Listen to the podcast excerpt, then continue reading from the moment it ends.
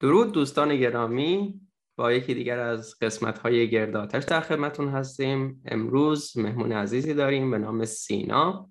سینا پایگزار مدرسه بیت کوین هست و خب از خودت می‌خوام که در مورد پیش خودت بیشتر توضیح بدی. توی پادکستات حالا تونستم یه ایده کلی از نحوه آشناییت با بیت کوین سابقه کاری تو اینها چیزهای اطلاعات بیرون بیارم ولی خب از زبان خودت رو یک جا بشنویم بهتره. سلام سلام. خیلی خوشحالم که با هم فرصتی هست که گپ بزنیم. منم تا اونجا که دیدم کارهایی که شروع کردی راجع به بیت کوین و پادکست و اینها خیلی جالبه و امیدوارم همینجور با انرژی ادامه بدی. راجع به سوالت والا اینکه حالا اگر چجوری آشنا شدم با بیت کوین شاید بگم مثلا حدود سال 2015 اینا بود که من راجع به تکنولوژی بلاکچین یه مقدار مطالعه می‌کردم. به خاطر اینکه توی یک پروگرام مربوط به زنجیره تامین و سپلای چین و اینا بودم و اونجا برای ما جالب بود که ببینیم این تکنولوژی بلاکچین می‌تونه برای افزایش transparency و trace کردن محصولا و اینها استفاده بشه یا نه که مثلا یکی از پیشنهادهایی که اون موقع مطرح بود این بود که از این بلاکچین بیایم استفاده بکنیم برای اینکه مبدأ یک کالا رو بتونیم تشخیص بدیم. مثلا اگر یه مقدار شما قهوه می‌خری در یک مغازه در آمریکا بتونی مزرعه ای که این در اونجا رشد کرده رو بتونی مثلا با یه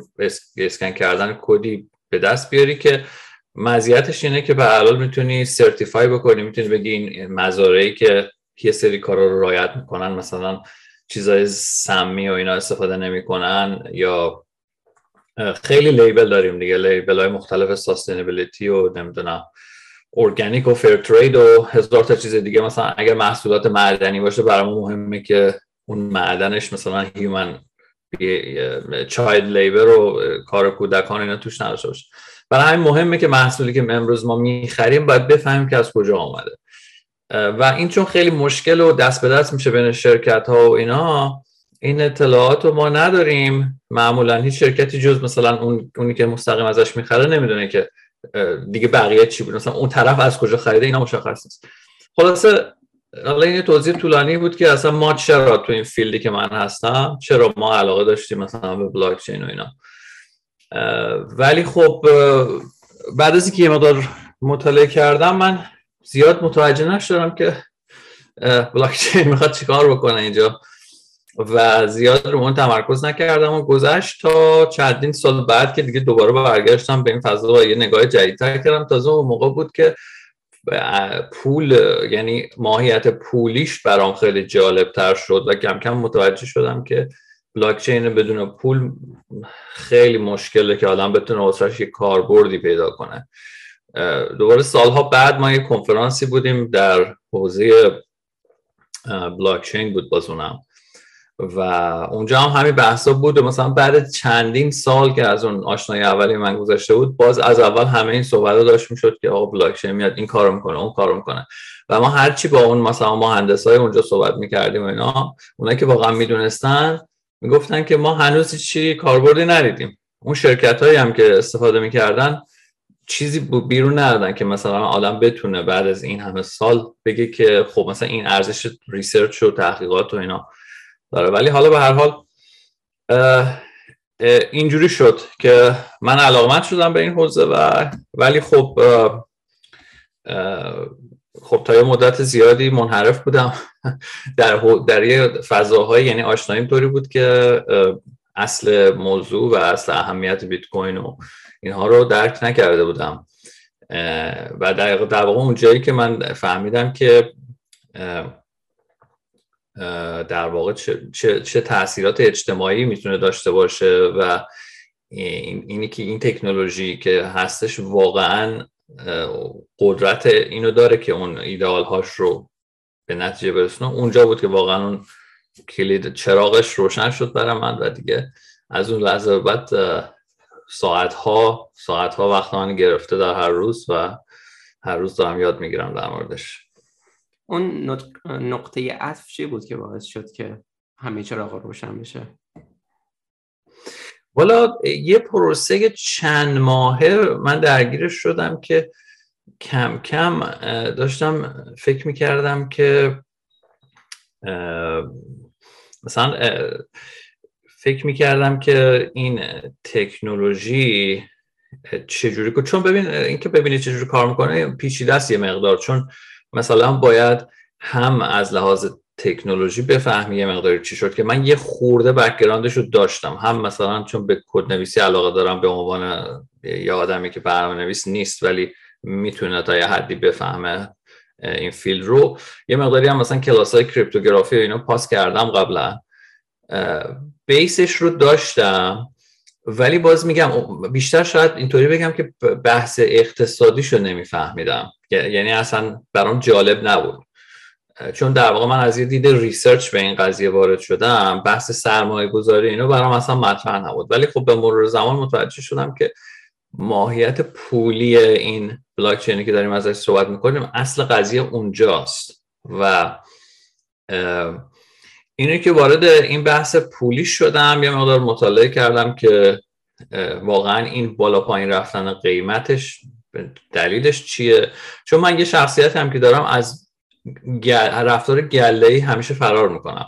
یعنی مثلا وقتی که 2017 من دیدم قیمت بیت کوین اونقدر رفت بالا همه راجبش صحبت می‌کردن من اینجوری بودم که چیزی که تنها دلیلی که آدما میرن سراغش اینه که از بقیه شنیدن که این خیلی گرون میشه و میشه پولدار شد و اینا. و بعد خب این بر من مثلا رد فلگ بود. منو دور می‌کرد. بعد از اینم که خورد زمین دوباره هم همجوری بود که باز به این فکر تو این فکر بودم که خب ببین اون آدمایی که اونطوری وارد این شدن بدون آشنایی واقعا این speculation و اینا به نظر من همیشه یه فعالیت مضر اقتصادی بوده. هیچ وقت دوست نداشتم مثلا درگیر سفته بازی و بخر بفروش و اینجور چیزا بشم.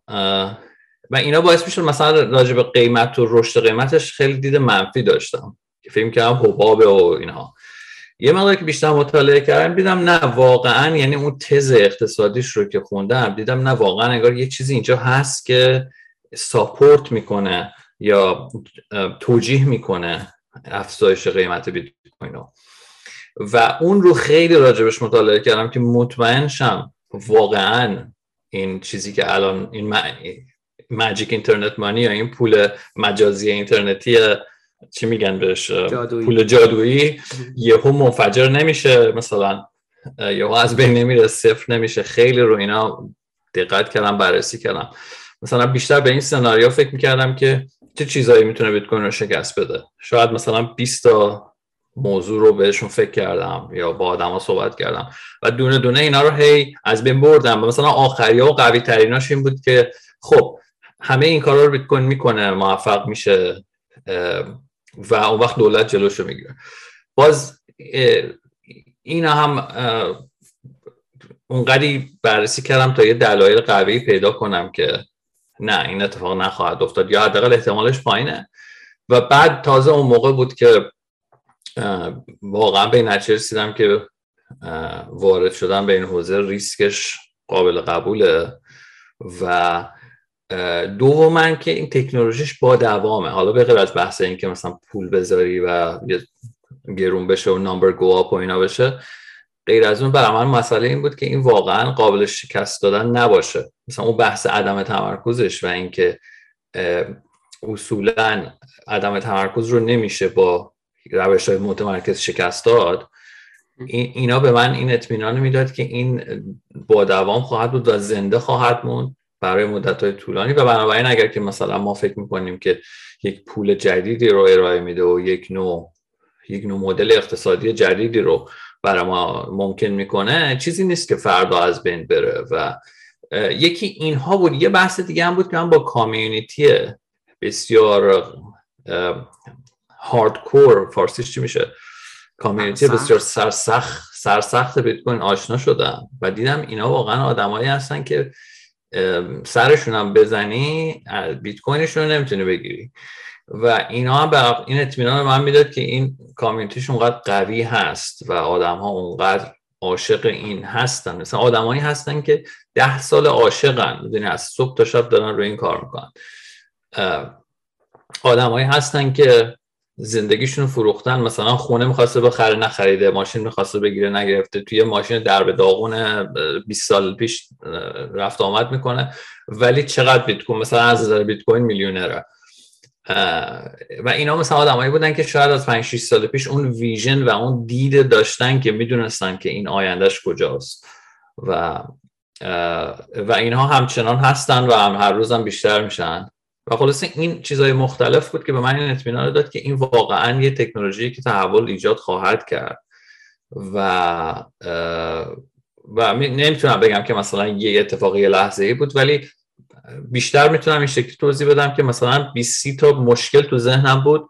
هر چند وقتی بار یه دونه از اینا حل می‌شد تا اینکه دیگه واقعا اعتماد پیدا کردم بهش. و و جدی وارد شدم. بعد به خاطر این سختی هایی که خودم در یادگیری کشیده بودم این فریبی که مثلا میگم خوردم تو ابتدای قضیه که دنبال این بلاک چین و اپلیکیشن ها بودم خب ما گناهی نداریم که. ما میریم از منابعمون research می‌کنیم و منابع مثلا 95 درصدش نوشتن که بلاک چین برای traceability محصولات خوبه. و آدم ها خب اون در دیدگاه اول منبع اطلاعاتشون وقتی غلط باشه تصمیمات اشتباه می‌گیرن و از فرصت ها محروم میشن و این برای من خیلی چیز بود که مثلا کم بود. اطلاعات چقدر می‌تونه هزینه بر باشه واسه آدم هایی که می‌تونن وارد این حوزه بشن یه کمکی بکنن یه کاری بکنن یا حداقل پولشون رو سیو بکنن. و به خاطر همین اینا همه اینها شد مبنای همین درست کردن این مدرسه بیت کوین و اینکه بالاخره خودم هم یه سهمی ایفا کنم در منتشر کردن اطلاعاتی که به نظر خودم در طول زمان اطلاعات خوبی بودن. در مورد جامعه بیت کوین کلا جامعه بسیار همینجوری گفتی سرسخت و و بسیار شکاکن به هر چیزی که توی رسانه های جریان نسلی یا به عبارتی مینستریم گفته میشه. و خیلی از دوزاری های آدم که میفته با گردش توی همین کامیونیتی هاست توی همین جامعه هاست و همون شت پوستینگ ها همون میم ها یا مم ها فکر می‌کنم توی فارسی میگن. همون مم هایی که پخش می‌کنن بعضیاشون گویا هست به اندازه چند تا کتاب اقتصادی خوندنی. کنار هم که می‌ذاری یه معنای خیلی بزرگی رو باید القا می‌کنه و واقعا هیچ جامعه رو به پویایی جامعه بیت کوین ندیدم. یعنی فقط یه جزءش هست که در مورد بیت کوین صحبت می‌کنه. در کنار بیت کوین همینجور که اشاره هم کردی. خب اون بحث تکنولوژی تکنولوژیکالش و فناوریش رو هم که بذاریم کنار اون بحث اقتصادیش هست. بحث اقتصادی رو هم که بذاری کنار می‌بینی یه همگرایی باوری دارن که خیلی عجیبه. که وقتی که یه نفر میگه من به بیت کوین علاقه دارم می‌دونم که واهم میریم بیرون. می‌تونیم یه قرار بذاریم بریم بیرون کلی هم خوش می‌گذاره و کلی هم توی موارد دیگه احتمالا با هم همگرایی باور داریم همگرایی عقیده داریم. همینجور چیزی رو هم تو می‌بینی که حالا خیلی که من دنبال می‌کنم اکثرا گوشتخارن اکثرا دیدگاه های نقادانه دارن نسبت به نحوه برخورد با پاندمی اخیر. حالا یه جوری هم دارم میگم که پادکستمون رو چیز نکنن دستکاری نکنن. خودمون از قبل کنسلش می‌کنیم. آره کنسل نشیم. یا در مورد تغییر اقلیم. هر کدوم از این چیزها می‌بینی که رسانه های جریان اصلی چیزی میگن. اینها اون سر رشته سرمنشه اصلیشو گرفتن از اونجا از مثلا thinking from first principles. از اون پایه های بنیادی شروع می‌کنن به فکر کردن و این عقایدشون رو بیان, بیان بنیان کردن و به نتایج متفاوتی می‌رسن و اتفاقا نتایج هم خیلی وقتا با هم همگرایی داره و خیلی از بیت کوین رو توی خیلی چیزا با هم هم باورن حال می‌خوام. بدونم که تجربه تو از آشنایی تو exposure ت حالا واژه exposure به ببین آره آره متوجهم چی می‌خوای بگی. من دید خودم رو می‌تونم بگم که لزوما ممکنه دید بقیه نباشه ولی فکر می‌کنم تا حدی هست. ببین ماها یک نوع خاصی شاید نگاه می‌کنیم به جامعه. من خیلی دوست دارم برگردم به این شعری که مولانا داره. میگه که مرد را اگر فکر می‌کنم مولانا میگه مرد را اگر دردی اگر باشد خوش, خوش است. درد بی دردی علاجش آتش است. که اینو شهرام ناظری هم یه چیز خیلی جالبی داره. اینا عشقای من بودن توی دوران دبیرستان. و یه ببین یه چیزی یه شعله بوده در ما که یه اشکالی می‌دیدیم در سیستم. مثلا من خودم به هر حال تو حوزه بیزینس بودم تحصیلاتم و اینا. و یه سری چیزایی رو نمیفهمیدم. مثلا بحثی که اصلا علت تورم همیشه برام سوال بود و هیچ جا بحثش نمی‌شد. به هیچ عنوان هیچ جا مطرح نمی‌شد که اصلا تورم چطور اتفاق میفته و شما کلاساش هم برداری کلاس های اقتصاد هم برداری اینا همش مفروض گرفته میشه که مثلا اینها هست. حالا ما در داخل سیستم فعلی می‌خوام کار یعنی کسی فکر نمی‌کنه که خارج از سیستم رایج امروز چه میشه کرد. و آیا اصلا اشکالی داره یا نه. این سوال هی جمع می‌شده در ذهن من و اینا بوده. اون گوشه چیزایی بوده که نمیفهمیدم و راضی نبودم از اینکه نمیفهمیدم. و حالا خیلی می‌تونم نام ببرم چیزای مختلفیه. و, و, و اینها مثلا یه مقداری حالت آزاردهنده هم هست چون من شخصیتا آدمی هستم که خب من محقق هستم دیگه. دنبال این هستم که مسائل رو بفهمم. و وقتی چیزی نمی‌فهمم همیشه اذیتم. یه مثال بعد مخصوصا بحث های پولی و اقتصادی که میشه فقط هم صرفا علاقه مندی اکادمیک و اینها نیستش بحث تاثیر رو زندگی مردم و آدم خودش هم لمس می‌کنه. مثلا من خودم زمانی که می‌خواستم از ایران بیام آمریکا من من همیشه آدم سیوری بودم. یعنی همیشه آدمی بودم که خیلی به بلند بله. مدت فکر می‌کردم. که اون چیزی که بعدا اومدم مطالعه کردم دیدم در اقتصاد بهش میگن time preference یعنی میگن خیلی low time preference آدمایی که امروز خیلی سرمایه‌گذاری می‌کنن که در بلند مدت به دست بیارن. خب من چندین سال مثلا کار کرده بودم و از هزینه های مختلف زده بودم و اینها پول جمع کرده بودم که یه, یه مهاجرت بکنم و اینها. بعد با یک حرکت نابخردانه این دولت های درگیر یهو ارزش ریال یک سوم شد. خب این عملا مثلا یهو تاثیر زیادی می‌ذاره روی احتمالا همون احتمالا به اون سفار حمله به سفارت داری اشاره می‌کنی درسته؟ نه نه. این یکی از همین توی نمی‌دونم چه چه هلو مثلا بین 2010 تا 2014 فکر می‌کنم توی این هلوهوش دلار به شدت گرون شد و یه شرایطی شده بود که آدما صف میکشیدن منتظر یه ذره دلار دولتی بودن. و مثلا می‌بینیم باز دوباره همین دو نرخی کردن و قیمت دادن ها و این بازی کردن هایی که دولت ها با اقتصاد می‌کنن اینا هم اتفاقا جز اون مسائلی بود که تو سوالاتی بود که من تو ذهنم بود. اما خب این اتفاق افتاد و یهو من فهمیدم که من هیچی از پول نمی‌دونم که مثلا چجوری میشه که چرا مثلا من باید بیام ذخیره دستانجمو تو ریال بگذارم؟ و چرا یک هو این اتفاق افتاد؟ که بعدا وقتی شما تورم رو درک می‌کنی متوجه میشی که یک سری افراد اونجا نشستن و, و از تسلطشون بر پول استفاده می‌کنن که همین دسترنج مردم رو شیرش رو بکشن و در واقع برای خودشون پول چاپ کنن و پولی که دست ماست بیارزش میشه. خب اینا رو من نمیفهم. اگر من اینا رو میفهمیدم مثلا نمیمدم اونجا پولم رو توی ریال بذارم. یا حتی شما تو آمریکا تو دلار هم بذاری همینه. و خب بعدا وقتی نگاه می‌کنیم میشه 99 درصد مردم هم اینا رو متوجه نیستن. و اون یک درصدی که می‌دونن چه خبره دارن واقعا استفاده می‌برن.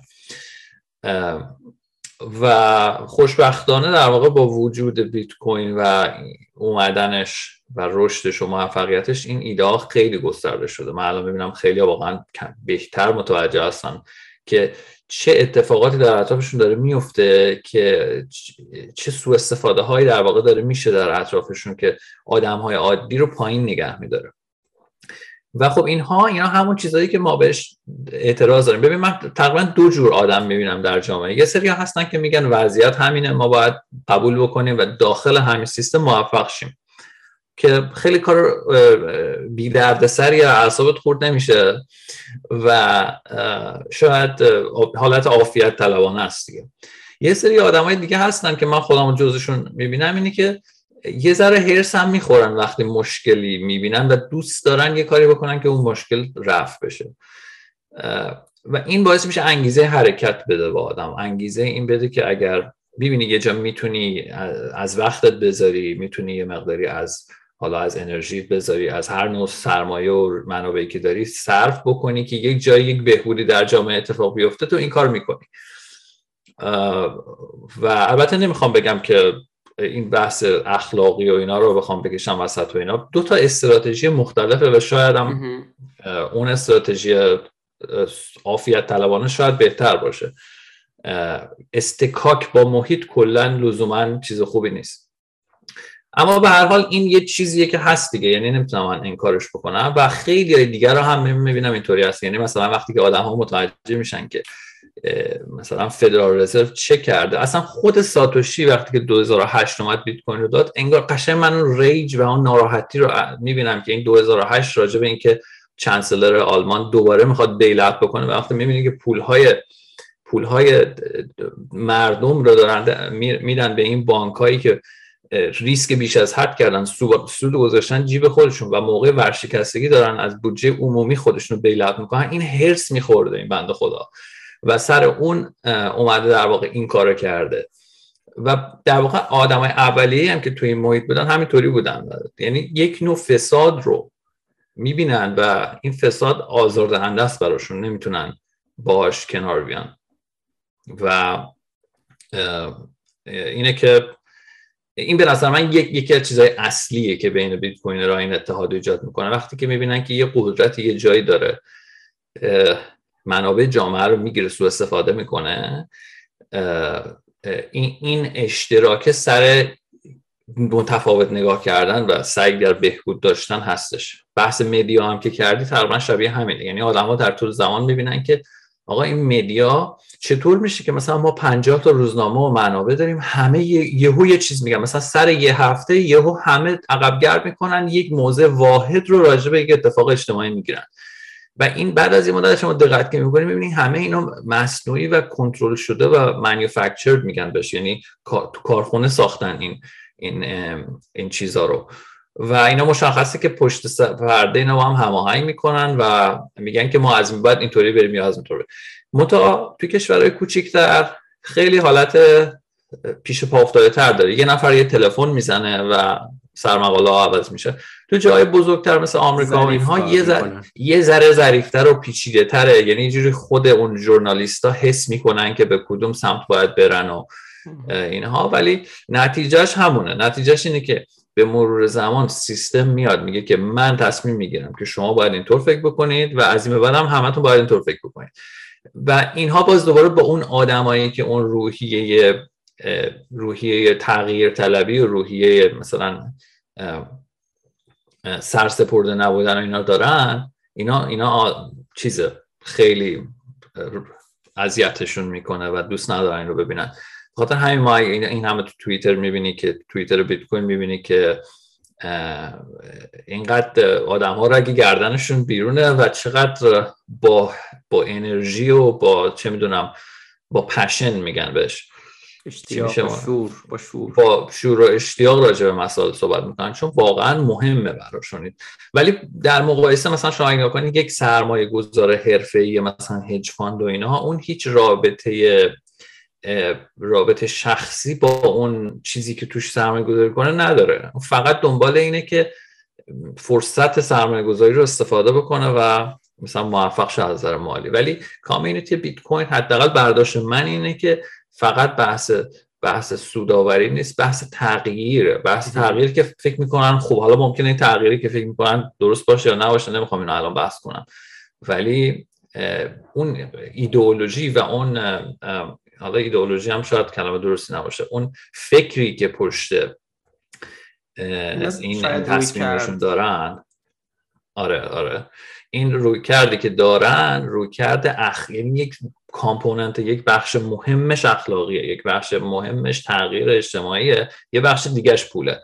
که البته باز میگم گروه ها و ساب گروه های مختلف هستن به هر حال اینا با هم مخلوط شدن نمیشه مثلا 100 درصد گفت ولی اینش برای من خیلی جذابه که این همه آدم ما داریم که این آدم مثلا فقط دنباله این نیست که یه چیزی ببره و بره دنباله یه کار دیگه. این واقعا میگن میگن میگن here for the revolution not for the مثلا میگه I came in for number go up but stayed for the revolution. یعنی چیزی که منو جذب کرد این بود که یه پولی درارم بعد اومدم تو دیدم که می‌تونم انقلاب کنم منظور منظورشون هم از انقلاب اینه که مثلا یک نوع یه تغییر تو سیستم مالی درست بکنن که حداقل این یکی از مشکلاتش که همین بحث تورم بی امان و گرفتن انرژی مالی از مردم به صورت روزمره باشه این رو یه مقداری کنترل کنن. ولی خب آره منظورم اینه که این مش این مسائلی که آدم ها می‌دیدن و هی در درونشون مثل یه شعله جمعی شده اینا اومدن رسیدن به اینکه ما الان بالاخره بعد از شاید صد و خورده ای سال یک ابزاری داریم که واقعا مثل اینکه می‌تونه خارج از سیستم کار کنه چون هیچ چیز دیگه ای نمی‌تونست. مثلا حتی media تلاش شد که خارج از سیستم کار کنن. مثلا زمانی که وبلاگ ها و اینا آمده بودن فکر می‌کردن آدما که دیگه information آزاد شد و ولی دوباره همین اتفاق افتاد. حالا همین media ی سنتی اومدن رو اینترنت و اینترنت رو به دست آوردن و تمام صداها رو اونجا دارن کنترل می‌کنن. یا همین کنترلی که میشه تو توییتر و اینا. ولی راجع به بیت کوین انگار یه چیزی تغییر کرد. انگار با بالاخره رسیده بودیم به یه چیزی که می‌تواند در خارج از چارچوبای تعیین شده توسط دولت ها زنده بماند. و این نشون میده که یعنی این یک جهش از صفر به یکه. یعنی یک از یه دنیایی که شما محدود بودی به هر آنچه که داشتی و مهمتر از همه اون اقتصادی که شما یه بخشش بودی کاملا در یک چارچوب تعیین شده یه سری سیاست مدار بود. الان ظاهرا به نظر میاد که این, این تکنولوژی می‌تونه خارج از این سیستم عمل بکنه. و وقتی این چیزی که کلا یک دنیای جدیدی رو باز می‌کنه و حالا خب خطرات و مزایای خودش هم میاره. و به نظر من این هاست این مجموعه این چیزهایی که گفتمه که جذاب می‌کنه برای اون گروهی که واقعا به اون شکلی گفتم نگاه می‌کنن به بیت کوین و به خلاصه بگم یعنی یک حدود ده دقیقه من مطلب گفتم که تهش بگم باید موافقم و و همین اتفاق واقعا میفته یعنی وقتی یکی میگه من بیت کوینرم البته هم ما هم می‌فهمیم که بیت کوینر دقیقا حدودا منظورمون چیه چون از دوستانم دیدم بحث خیلی خوبی می‌کرد می‌گفت که این اصطلاح خیلی باز و بزرگیه نمیشه واقعا گفتش که بیت کوین چیه. ولی یه چیزایی یه چیزایی مشترکه و بلافاصله آدما مثلا می‌دونن که ما سر مثلا 60 درصد مسائل با هم توافق داریم و بلافاصله با هم یه دوستی اولیه‌ای داریم وقتی که میشنویم یکی بیت کوینره آره وقتی هم که داشتی همین وقت مصاحبه رو وقتی که داشتیم با هم هماهنگ می‌کردی گفتی که حالا یک جنبه هم انتخاب کردم اگر که می‌خوای بری بیرون و اینها برنامه ای داری می‌تونیم عوضش بکنیم. گفتم که مطمئنا همین که میشینیم با هم صحبت می‌کنیم همین خوش میگذره. و واقعا هم همین که خیلی خوب خوش گذشته و حرفی که داشتی می‌زدی. من یاد حالا نمی‌دونم خود ویکتور هوگو اینو گفته یا بهش منصوب می‌کنن ولی به هر حال حرف قشنگه. Nothing is more powerful than the idea whose time has come. هیچ چیز نیرومندتر تر از آن چیز آن ایده ای نیست که زمانش فرا رسیده است. و بیت کوین یه چیزی بود که در زمانی که پول دستوری پول فیات رایج شد واقعا پول فیات برتری هایی داشت که ما با سیستم هایی که داشتیم با امکاناتی که داشتیم نمی‌تونستیم برش فائق بیایم. ما نمی‌تونستیم این راحتی مبادله پول فیات یا پول دستوری رو کنار بذاریم و بگیم نه روی همون طلا می‌خوایم بمونیم و اگر هم می‌خواستیم از اون عبور بکنیم هیچ تکنولوژی هیچ فناوری در اختیار نداشتیم. ولی همون حرفی هم که فکر می‌کنم اینو دیگه خود نیوتون گفته بهش چیز نکردن منصوب نسبت ندادن. اینکه میگه من می‌تونم افقهای دوری رو ببینم چون که بر, بر پشت غولهای بلندی نشستم. ساتوشی ناکاموتو بسیار چیزها رو برای اولین بار انجام داد اما بدون reusable proof of work بدون cryptography public cryptography رمزنگاری کلید عمومی.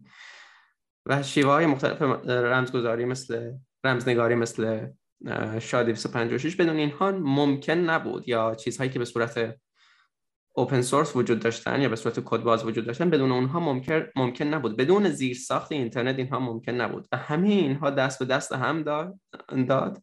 یه غول بزرگی بود که ساتوشی اومد بر شانه اون غول نشست و یه افقهای زیادی رو دید و چنین اختراع بزرگی رو کرد که چند تا مشکل رو همزمان با هم حل کرد و یکی از افرادی که دنبال می‌کنم جفری میلر می‌گفت که یکی از دلایلی که بیت کوین خیلی میشه سخت دریافت اینه که میاد چند تا مشکل رو یهو با هم حل می‌کنه و این اختراعی هست که فقط یه دونه مشکل رو حل نمی‌کنه. به خاطر همین هم هست که درکش برای خیلی ها مشکل برای خود من مشکل بود. و در مورد اون دسته بندی هایی که گفتی یه دسته بندی داریم که عافیت طلبانه است. درست افراد عافیت طلبی که حالا نمی‌خوان خودشون رو درگیر بکنن میگن با همین سیستم کنار میایم. خودمونم یه نفعی می‌بریم می‌تونه یه چیز های time preference یا ترجیح زمانی بالایی باشه که افرادی که فقط همین پنج دقیقه آینده خودشون رو می‌بینن. و می‌تونیم یه افرادی رو تصور بکنیم که می‌خوان مشکل رو حل بکنن و می‌خوام یه دسته سومی رو هم اضافه بکنم که اون دسته سوم واقعا هیچ کارکردی ندارن. فقط افرادی که دوست دارن مشکلاتی رو ببینن و در موردش نق بزنن. و این افراد توی رسانه ها خیلی زیاد می‌بینیم. چون که اصلا یه سری مشکلاتی رو خودشون اگر هم مشکلی نباشه مشکل رو علم می‌کنن. حالا توی جوامعی که من تو هستیم مخصوصا حالا توی ایران به این چیزا خیلی آلوده نشده. این بحث در مورد پروناون و اینها یه مشکلاتی رو خودشون علم می‌کنن که بیان در مورد نزاع بکنن که ما باید آره توی پروفایلمون و توی تعاملاتمون از پروناون استفاده بکنیم زمیرهای خودمون رو به دیگران بگیم آیا باید قانونی برای این وضع بشه؟ و یه افرادی هم متاسفانه داریم که کلا نق می‌زنن و اینها. کلا کلا یه مشکل بزرگی که ما داریم اینه که اکثریت آدم ها بر این باورن که باید اجتماع رو دستکاریش کرد و مهندسی کرد. یعنی مثلا من فکر می‌کنم این روش خوب از فردا برم یه کاری کنم که همه مجبورشن این روش انجام بدن. یعنی آدما فکر می‌کنن که جز این راهی نیست. یعنی تفاوت ها هم اینجاست یه نفر یه پلن خوبی داره یا یه نفر یه پلن بدی داره و هر دوتاشون میان جامعه رو مجبور می‌کنن که از همین پلن استفاده کنم اون میگه پلن هم خوبه و اگر بعد در بیاد نفر بعدی میاد میگه نه این پلنش بد بود. اما چیزی که من با بیت کوین خیلی خوب درک کردم اینه که گاهی اوقات یا خیلی اوقات اصلا پلن لازم نیست شما بریزی. خیلی از مسائل به صورت خودجوش اتفاق میفته. اگر نیاز باشه لازم نیست شما بیای همه چیز رو اجباری کنی. لازم نیست مثلا رفتارهای خوب رو همش ما دنبال مردم باشیم که رفتار خوب انجام بدن. لازم نیست که هی هی اینسنتیو و هی هی مشوقای مالی و غیر مالی درست بکنیم که این اتفاق بیفته. اینقدر لازم رو زدن نیست. اینکه بفهمیم که خود جامعه و بخشش که همون مکانیزم بازار باشه خیلی از مشکلات رو حل می‌کنه وقتی وقتی ما اینا بفهمیم دیگه اینقدر درگیر خیلی از اتفاقاتی که میفته نمیشیم و برای هر چیزی نمیایم قانون گذاری بکنیم و هی دستور بدیم اینطوری بشود اون اونطوری بشود. و درک همین یه مسئله می‌تونه کلی از مثلا مسئله ایران حل کنه. یکیش مثلا اینه که ما تو هر حوزه میریم همش می‌خوایم قیمت گذاری کنیم و خیلی آدما درک نمی‌کنن که اصلا قیمت اگر تعیین بکنی شما تخریب می‌کنی کار اقتصادو. به همین شکل شما در رفتارهای اجتماعی اگر مدل و چیزای رفتارهای قابل قبول و غیر قابل قبول بیای تعریف بکنی نگذاری خودش شکل بگیره شما داری این رفتار نرمال و طبیعی رو منحرف می‌کنی. و اینا هم در واقع یعنی اون بحث بحث بیت کوینه که اینا بعد وارد بیت کوین که میشی این گسترش پیدا می‌کنه این ایده ها. کم کم متوجه میشی که آ چقدر این مثلا مسئله نظم خودجوش چقدر جالبه و چه تاثیراتی می‌تونه داشته باشه و نفهمیدن این چه ضررهایی می‌تونه بزنه. و اون بحثی که گفتی که چیزهای مختلف با هم قاطی میشه اینه که مثل یه مثل یه جرقه است که بعد گسترش پیدا می‌کنه به خیلی از مشکلاتی که شاید آدم ها در اطرافشون می‌دیدن و می‌دیدن یه چیزی اشکال داره. ولی نمی‌دونستن دقیقا چیه. اینها در واقع مثلا با, با این توی این کامیونیتی بحث میشه و خیلی براشون جذابه که الان ما تازه متوجه شدیم که مثلا اشکال اصلی وارد به سیستمی که ما بهش انتقاد داریم چیه منشأش کجاست و واقعا الان یه راه حلی هم داریم براش برای حداقل یه بحث بحث اقتصادی و پولیش یه راه حلی هم داریم. حالا من یه ذره دارم مسائل رندوم میگم ولی هر کدومش انقدر جالبه که به نظر من در دیگه اشاره کردن میارزه. یکم توی صحبت خود برگردم گفتی که اصلا نمی‌دونستی که چه چیزی باعث تورم میشه. و بعد جالبه منشأ ها رو نمیگن و بعد در مورد نرخ بهره ها و اینها صحبت می‌کنن که چه تغییراتی می‌تونه توی بازار ایجاد بکنه و میگن که کم ارزش شدن پول خوبه برای ارز. خب اگه اینجوری سیف الدین یه حرف خیلی جالبی می‌زد می‌گفت که الان ما می‌بینیم سوئیس واچ ساعت سوئیسی قوی ترین ساعت و همه مردم کلی پول میدن که بخوان اونو بخرن. ولی الان شما کدوم کالای ونزوئلا رو می‌خوای بخری؟ کدوم کالای ونزوئلا هست که همه مردم خواهانشن توی ایران خب پول که کم ارزش شده اینها میان پست میدن که جی دی پی رفته بالا. و این به این دلیلی که کل کشور به حراج گذاشته شده و اون کشورهایی که ارز قوی تری دارن می‌تونن بیان از اون سرمایه های کشور ببرن می‌تونن بیان زمین اون رو, اون رو بخرن نیروی کار اون رو خیلی راحت در بخرن و اینها. و در واقع به حراج گذاشته شدن کشوری که اینها به عنوان رشد بهش نگاه می‌کنن. هر چیزی رو اینها به صورت وارونه بهش نگاه می‌کنن. حالا یه سوالی که واسه خود من به وجود میاد یعنی در مورد در مورد اینه که روی کرده تو قبل از آشنایی با بیت کوین چی بود؟ حالا گفتی که مثلا همیشه مثلا سوال بود. تورم چیه؟ چرا به وجود میاد و اینها؟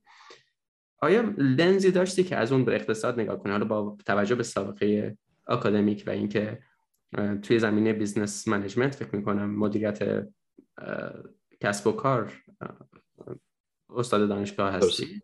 در بله. تدریس می‌کنی. با چه لنزی به اقتصاد نگاه می‌کردی و آشنایی تو با بیت کوین چه تغییری رو در این وجود آورد؟ من چون همیشه از زاویه تولید و صنعت و اینها نگاه می‌کردم و از اون از اون حوزه در واقع وارد شدم به ریل اکانومی یا اون بخش واقعی اقتصاد که درش تولید انجام میشه فکر می‌کردم و فکر می‌کردم اقتصاد در واقع بیشترش همینه که همین تولیدات کارخونه ها و خدمات و اینا هستش. بحث finance ش رو به صورت کلی ignore کرده بودم و در نظر نمی گرفتم به عنوان یه چیز حاشیه‌ای می‌دیدم که شما اصل قضیه اینه که شما چیز تولید کنی و به آدم دیگه بدی اون انتقال پولش زیاد مسئله مهمی نیست. و این در واقع هم رویکردی هم که در اکثر پروگرام های اقتصاد هستش و اقتصاد رو به شکل یک یه ماشینی می‌بینن که تولید خدمات رو کالا کنه و پولش فقط یه نوع بهش میگن یک پرده ای هست که فقط کشیده شده رو مگه زیر بنا همون اون اون قسمت هست. و این درست بود تا موقعی که ما با پول کارهای عجیب غریب نمی‌کردیم. از زمانی که این داستان اقتصاد کینزی و تئوریزه شدن و پول فیات و تئوریزه شدن دستکاری مالی اتفاق افتاد.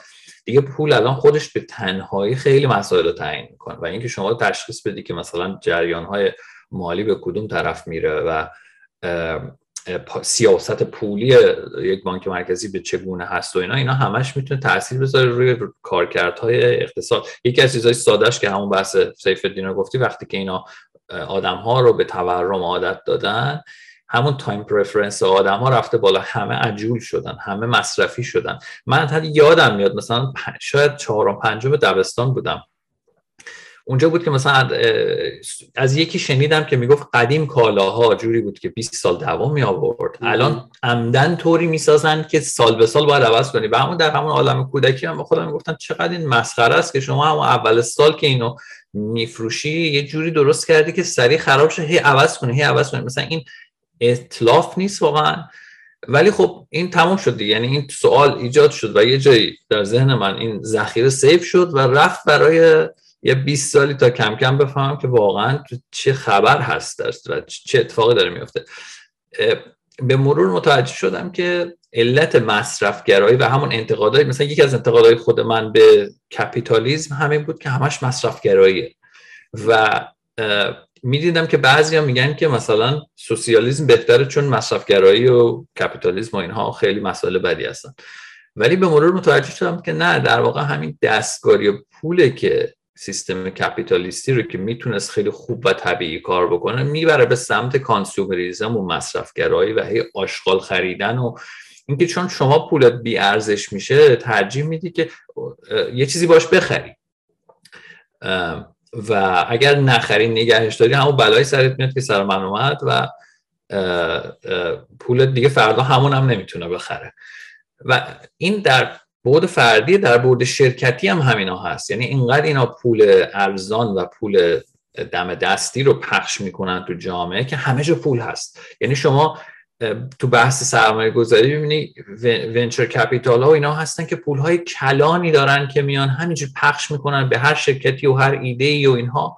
و کلی ما الان مسئله zombie company داریم. یعنی شرکت هایی هستن که هیچ تولید نمی‌کنن و عملا ورشکستن ولی خب چون finance می‌تونن بکنن هی همونجور بدهی های قبلی رو با بدهی های جدید جایگزین می‌کنن و همینجور یه مرده متحرکی هستن که منابع اقتصاد رو دارن هدر میدن ولی سر پا هم هستن. کسی اجازه نمیده ورشکست و و این بحث دستکاری با پول که ایجاد شد همه چیز رو عوض کرد. این قوانین اقتصاد همه رو به هم زد. یه بحثی رو من شنیده بودم خیلی جالب بود. میگفتش که بذار یکم فکر کنم. یه چیزی بود میگفتش که آها میگفتش که بدهی ببین با سیستم قدیمی که چون گفتی قبلا چطور نگاه کردی به اقتصاد پول جمع کردن و سرمایه جمع کردن ارزش بود و بدهی نداشتن ارزش بود. اما الان وقتی شما تو سیستم فیات هستی قوانین عوض شد. کاملا برعکس میشه. بدهی خوبه. چون اگه بدهی داشته باشی با وجود تورم ارزش بدهی شما سال به سال کم میشه. و بعد از چند سال ببینی اصلا اون اون بهره ای که داری میدی دیگه مهم نیست. چون دیگه پول انقدر ارزش شده که یعنی شما با با قرض گرفتن که پول می‌سازی نه با کار مفید کردن. به خاطر همینه که همین الان دورو بر خود من الان من مرتب می‌بینم که این شرکت های بزرگ و اینا میان به زور دارن در می‌زنن میگن که آقا خونه رو ما بخریم. چرا؟ چون روی برای خرید خونه میرن وام می‌گیرن و این وام چون دستکاری شده نرخش نرخ ارزون و یه فرصت آربیتراژ درست می‌کنه و همه رو انداختن بر به, به سفت بازی.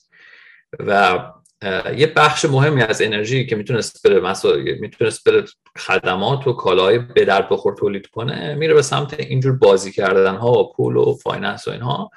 و این چیزی بود که من متوجه شدم که خیلی خیلی فرق کرده و خیلی از اقتصاددانها اصلا اینو هنوز هم متوجه نمیشن چون در آموزش سنتیشون این این وارد نشده که شما چه بازی ها می‌تونی بکنی اگر به پول فقط بتونی یعنی با, با قوانین پول بتونی بازی بکنی. یا مثلا نحوه کارکرد سیستم بانکداری برای خیلی ها یک, یک رمز بزرگه. و هنوز خیلی مثلا فکر می‌کنن که بانک یه چیزی است که اونجا یه سری سپرده از مردم میاد و اینا اینو قرض میدن و این همونه.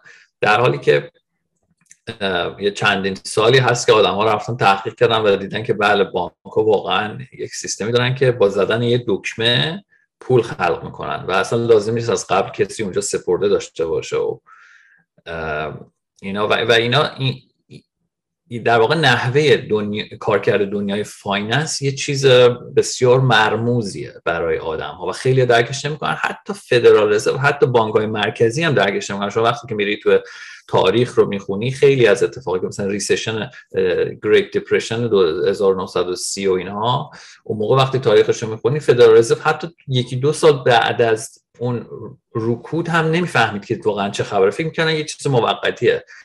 2008 همینطور کسی حدس نمی‌زد بغیر از البته بعضی از اقتصاددان اتریشی اکثر اقتصاددانان تو سال 2006 2007 اینا می‌گفتن عالیه سیستم داره عالی پیش میره. یعنی منظورم اینه که اینقدر پیچیده هست که خیلی ها حتی از خود دنیای finance هم درکش نمی‌کنن که چه خبر هست و چه ارتباطاتی چه, چه پیچیدگی هست, هست و اون پس پرده چه خطرات و چه ریسک های سیستمیکی گذاشته شده و هر چند سال یه بار دامن مردم رو می‌گیره و خیلی به خاک سیاه میشینن و منتها یه سری هستن که هیچ وقت ضرر نمی‌کنن توی این اتفاقا و همیشه موفق و پیروز در میان و بیل میشن و این حرفا.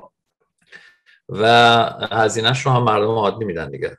من الان افرادی میشستم دور برم که دو سه سال پیش دنبال خون خریدن بودن به هر دلیلی مثلا نخریدن و اینا. الان دیگه پیچ عنوان دیگه اصلا این گزینه نیست دیگه. باید برن دیگه برگردن به اجاره نشینی. آره. و حالا به طور کلی توی محیط آکادمیک هستی آیا می‌تونی خیلی در مورد بیت کوین صحبت بکنی؟ توی کلاسات و یا با همکارات؟ کلا محیط آکادمیکی که درونش هستی چه روی کردی داره و چه میزان پذیرشی داره نسبت به بیت کوین و ایده های مخصوصا ایده های اقتصاد اتریشی؟ ببین چند تا بخش داره این سوال. بخش که من چه می‌کنم و اینها معمولا چون ما برای استخدام میشیم که راجع به یه موضوعی درس بدیم و این حرفا و داخل اون صحبت به از اینکه بعضی از دانشجو من می‌بینم واقعا این تفاوت رو می‌بینم مثلا از دو سال پیش تا الان بعضی از دانشجو مطرح می‌کنن کریپتو و این حرفا رو که اون موقع یه فرصتی میشه یه گپ کوچیکی می‌زنیم ولی خارج از اون واقعا جزء پروگرام نیست که به شما بشه صحبت کرد این حرفا. مخصوصا چون جنبه پولی هم داره یه مقدار خطرناکی که اصلا آدم راجع به این چیزا بخواد صحبت کنه چون مسئولیت زا میشه و این حرفا. و اما فکر می‌کنم بخش اصلی سوالت این, این نیست. اینه که دنیای آکادمیک چطور نگاه می‌کنه به کریپتو و در واقع اینو اگر بخوام جواب بدم یه ذره باید ببینم که چطور می‌تونم خوب بیان بکنم. ببین سیست کارکرد دنیای آکادمیک یک شکل خیلی خاصی داره.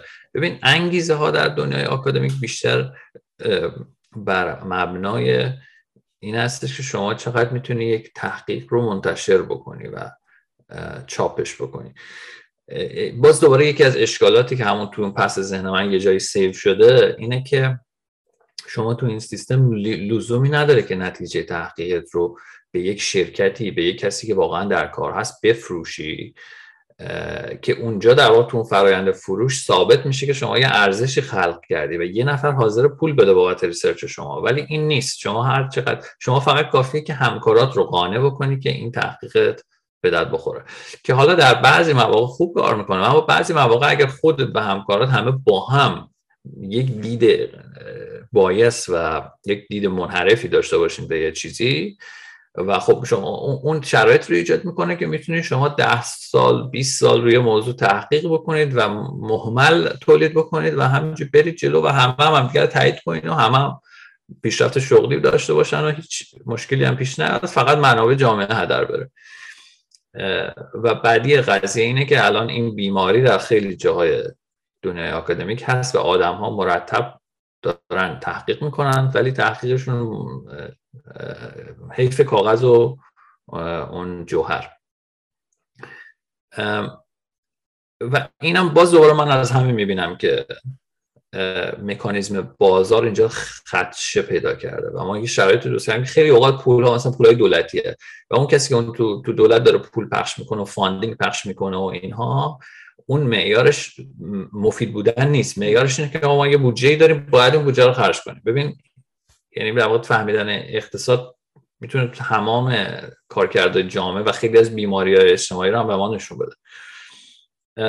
خب حالا تو این شرایط چاپ کردن مقاله ای که مخالف نظر اکثریت باشه تقریبا ممکن نیست. بنابراین این سیستم یکی از اشکالات دیگرش هم اینه که آدم ها رو سوق میده به سمت همراهی با جماعت تا فاصله گرفتن از جماعت. بنابراین با, این مدل نگاه بکنیم ببینیم که چرا مثلا اقتصاددان اتریشی شاید مثلا میگم اولین گروهی در که در دنیا کنسل شدن این اقتصاددانان اتریشی بودن که شغل نمی‌دونستم مثلا میزس و هایک و اینها مشکل داشتن واسه استخدام. یا همین الان در بسیاری از program های top اقتصاد اینا اتریشی و اینها نمی‌گیرن به شما یعنی باید بری بگردی یه جای حاشیه‌ای پیدا کنی. چون قبول ندارن دیگه. و سیستم طوریه که اگر قبولت نداشته باشن بقیه خب به مشکل می‌خوری. و بعضی ها موفق میشن که یه کامیونیتی کوچکی برای خودشون درست می‌کنن داخل اون کامیونیتی فعالیت بکنن ولی خب اونم بستگی به این داره که بتونی از خارج پول بگیری و اینها. که توی مسائل اقتصادی دولت و منابع مالی هم جهدهی می‌کنن. اونها هم بین نگاه های مختلف علمی یکیشو انتخاب می‌کنن. اونو حمایت می‌کنن و وقتی هم که پول بره به یه سمت دیگه آدم ها چاره ندارن. یعنی شما بین کار پیدا نکردن و کار کردن روی موضوعاتی که عموم دوست دارن عموم جامعه علمی دوست دارن باید انتخاب کنی و آدم ها اکثرا هم همون دومی رو انتخاب می‌کنن. منظورم اینه که اینطوری اگه به قضیه نگاه بکنیم ببینیم که آکادمیا لزوما نحوه نگاهش به مسائل نگاه منطقی نیست. بیشتر نگاه این هستش که جذابیت تحقیقاتی یه موضوع چقدره. و در واقع مثلا اگر یک مسئله مسئله داغ بشه شما تقریبا گارانتی می‌کنن که کلی از محققین میرن راجبش تحقیق می‌کنن. فارغ از اینکه اون چیز ارزش تحقیق دارد یا ندارد. مثلا شما اگه نگاه کنید دوره کووید هر کسی خارج از علم پزشکی و اپیدمیولوژی و اینها الان شما آمار بگیری شاید 95 درصد رشته ها از رشته مهندسی مکانیک و نمی‌دونم هوافضا و از هر چیزی بگیری یه مقاله راجع به کووید تو هر ژورنالی هست. من تو فیلد خودم که می‌بینم هر سعی کردن کارشون رو بچسبونن به کووید. خب اینو این چرا این اتفاق میفته به خاطر اینکه آدما می‌بینن این نوع نوشتن و این نوع مقاله الان داغه و میشه چاپ کرد. و اینا باز باز همون بحث که من می‌تونم با این کنار بیام بگم که آقا همین ما هم همین کارو بکنیم. یا اینکه واقعا کاری بکنم که خودم دوست دارم و علاقه دارم بهش اینها و من شخصا دارم سعی می‌کنم یه تو همین تیف یه جوری کار بکنم که کارهای جدی و عملی و مؤثر بکنم. در این حال اونقدی هم اونقدی هم مسائل rigor ما بهش میگه. مثلا مسائل روش تحقیق و اینها رو رعایت بکنم که در سیستم mainstream هم جا پیدا بکنه. و مثلا بحث بحثایی که الان داغه یکیش بحث مصرف انرژی بیت کوین این چیزی که میفروشه. چون که الان بحث محیط زیست و اینا پول پشتشه و دولت پشتشن و اینا اینا چیزایی که funding می‌گیره. و خب شما می‌تونید ببینید که آدما خب کلی تو این سیستم انگیزه پیدا می‌کنن که بیان راجع به این حرف و مقاله بنویسن و و یه کاری هم که خیلی من اذیت می‌کرد باز دوباره یکی از اون سوالای سیف شده است که یه جای دیگه است اینه که بخش زیادی از تحقیقات علمی مدل ریاضیه. مدل ریاضی یعنی چی؟ یعنی شما میای فرض می‌کنی که این اتفاقا در جامعه میفته رفتارهای اقتصادی به این شکل اون فرض باشه که معادله ریاضی می‌نویسی و بعد اون معادله رو حل می‌کنی می‌بری جلو می‌بینی خب این معادله نشون میده که این اتفاق خواهد افتاد و اون میشه نتیجه تحقیقت و میگی که خب من پیش بینی کردم که این اتفاق میفته اما همه اون نتایج شما وابسته است به این مفروضات ریاضی که در ابتدای قضیه کردی و اگر اینها بره زیر سوال کل اونم زیر سوال میره. منتها چون خیلی از فیلد ها اگر مدل ریاضی نداشته باشن کار دیگه نمی‌تونن شما چجوری می‌تونید تحقیق بکنی؟ وقتی مثلا فرض توی حوزه هستی که داده نیست بنابراین تنها روش دیگه که برات میمونه اینه که یا فقط حرف بزنی یعنی مقاله conceptual بنویسی فقط text باشه که خب اونم خیلی جای کار به شما نمیده دیگه. خیلی خیلی شخصی و خیلی راه راه ایجاد می‌کنه که آدما مقالات رو رد بکنن.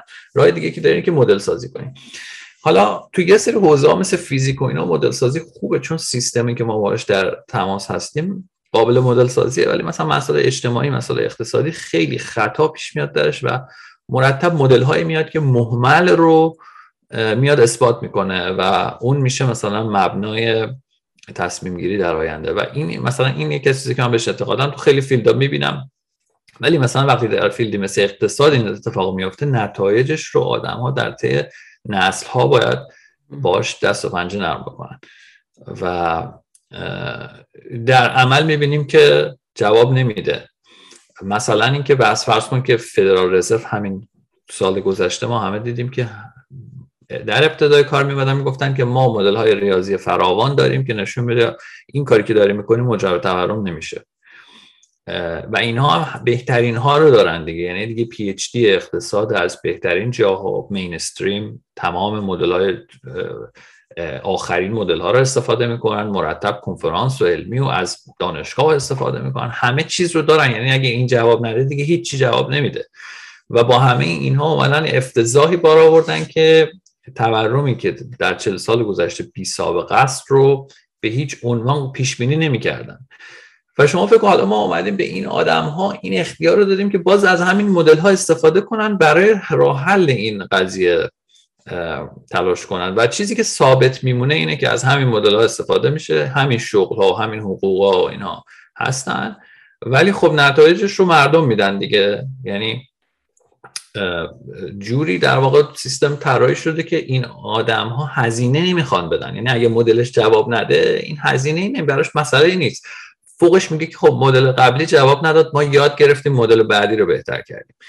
و اینا همش باعث میشه که اون آکادمیا از واقعیت فاصله بگیره. و چیزی که تو بیت کوین مثلا من خیلی می‌بینم آدم ها به واقعیت نگاه می‌کنن میگن آقا شما تحقیقات صحیح خیلی خوب خیلی زیبا ولی با واقعیت نمی‌خونه یعنی اون چیزی که من می‌بینم اون چیزی که شما در تئوری میگی اینا مثلا هم نیست. بنابراین این اشکال داره.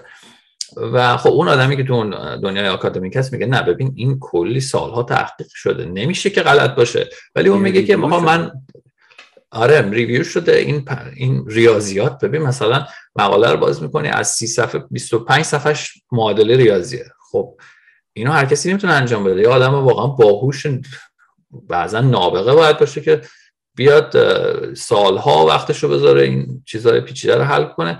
ولی اون روز اول یه فرض غلطی مثلا داشته که تمام پنج سال کارش به واقعیت منطبق نیست. و اینها در واقع چیزی که من خیلی دوست دارم تو فضای بیت که آدما تحمل محمل ندارن. وقتی که محمل میگی دیگه مهم نیست که مثلا استاد دانشگاهی و مهم نیست که شما فلانجا قدرت داری و اینها همه بهت انتقاد می‌کنن و واقعیت رو در واقع بهت میگن که کار نمی‌کنه یکی از همین بحثا در واقع همین سیستم بانک مرکزی و ایناست که سیستم حاکم در واقع همه جوره پشتشه و میگه ما روش مدیریت کردن اقتصادی که ما داریم عالیه. و ما همه می‌بینیم که اشکال داره ولی خب اینا هم میگن عالی و عالی و اینها و ادامه میدن و جوری هم اتفاق میفته که به صورت خیلی تصادفی تمام منافع می‌رسه به اینا یعنی مثلا فرض کن که فدرال رزرو تمام اون اون پولی که چاپ می‌کرد یه بخش زیادی رو باش اوراق قرضه می‌خرید. به صورت اتفاقی اون نوع اوراقی که می‌خرید همون هایی بود که مثلا رئیس فدرال رزرو هم توش سرمایه گذاری کرده بود.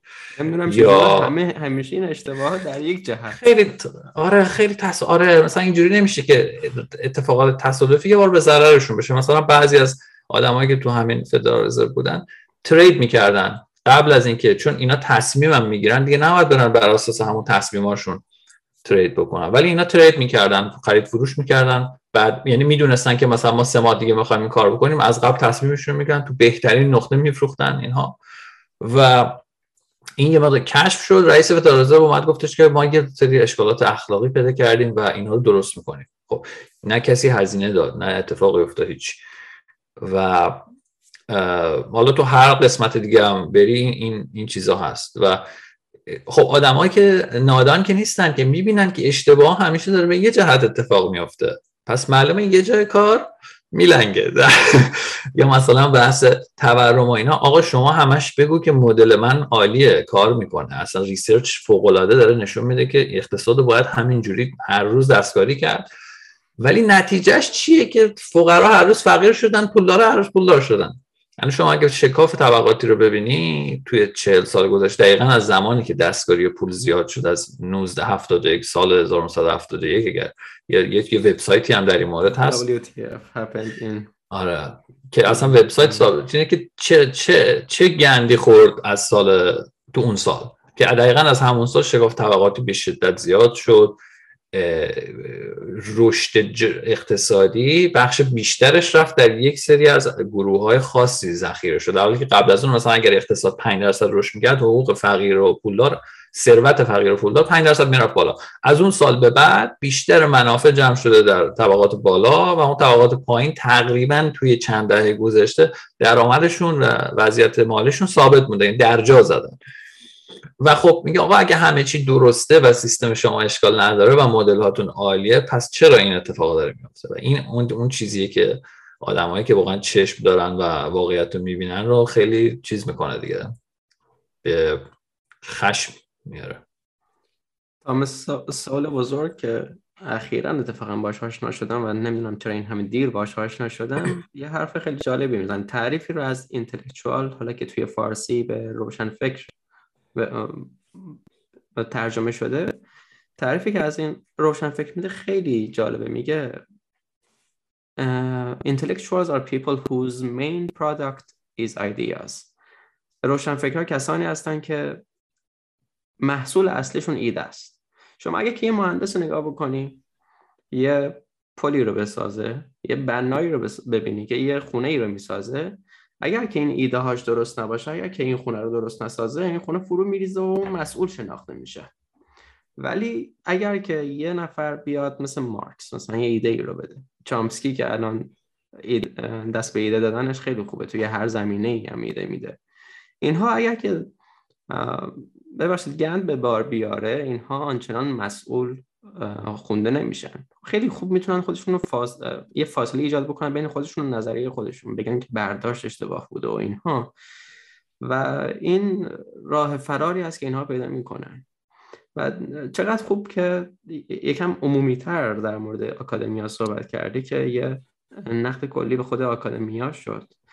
و یه نفر یه چیزی که خیلی هم اتفاقا از زمانی که این جمله رو شنیدم نمیگذره. شاید مثلا یک سال هم نگذره که می‌گفت یه ایده ای داره academia که این ایده هم یه ایرادی داره و اون ایراد بزرگش هم peer review هست. و من تا اون تا اون ثانیه داشتم به این فکر می‌کنم که peer review چقدر چیز خوبی هست. این که به اصطلاح توی فارسی میگیم ارزیابی دقیق. این که یه مقاله که می‌خواد چاپ بشه شما باید این مقاله رو بفرستید به یه افرادی به یه کسانی که در زمینه شما تخصص دارن و اینها باید اینو ارزیابی بکنن. ممکنه بگیم چقدر خوب اونها هم در همین زمینه تخصص دارن. ولی مسئله اینجاست که اونها هم همون چیزهایی رو خوندن که شما خوندی همون داگماها و تعصب هایی رو دارن همون پیشفرضایی رو دارن که شما داری و ممکنه این پیشفرضا درست نباشه. همینجور که خود گفت که این میاد یه مدل مدل سازی ریاضی می‌کنه ولی یکی از اون متغیرها اشتباهه و خشت اول چون نهد معمارکش تا سریا می‌رود دیوار کچ بعد کل همه این مدل سازی ها اشتباه میشه. این پیر ریویو حالا امیدی که هست اینه که پیر ریویو درسته یه سیستم بسته است. اما حالا خودت هم گفتی که سعی می‌کنی که با ریگر بالا با دقیق دقیق بودن و ریزبینی بالا بخوای تحقیقات رو انجام بدی که نتونن بهش ایرادی بگیرن. امیدی که میره اینه که بسته نگه داشتن سیستم هزینه بره. تا باز نگه داشتن سیستم. به خاطر همین هم هست که بعضی موقع توی آکادمی ها می‌بینیم که تحقیقاتی میاد که اون جریان است. با اون جریان اصلی هیچ کاری نداره. اصلا کلا داره برخلاف اون صحبت می‌کنه. و تنها امیدی که میشه داشت همین چیز هزینه بر بودن بسته نگه داشتن سیستم که توی نرم افزار هم باز همین هست که بسته نگه داشتن یک سیستم یک نرم افزار خیلی هزینه بر هست. چون که یه نفر می‌تونه مهندسی معکوس بکنه یه نفر می‌تونه اینها رو به بیرون بفروشه. و اینا هست که می‌تونه خیلی راحت باعث بشه که اون همه هزینه که شده برای بسته نگه داشتنش فرو بپاشه اون سیستم. و خب خیلی از حرفایی که ما می‌زنیم ممکنه توهم توتعی ازش برداشت بشه. حالا دفاع تو نسبت به این اتهام چیه که به امثال ما می‌زنن وقتی که میایم یه هایی رو بیان می‌کنیم که با جریان اصلی هماهنگ نیست؟ یا حتی همین حرف های ساده ای که زدیم ما به نظر من تو یکم چیز میاد. بد...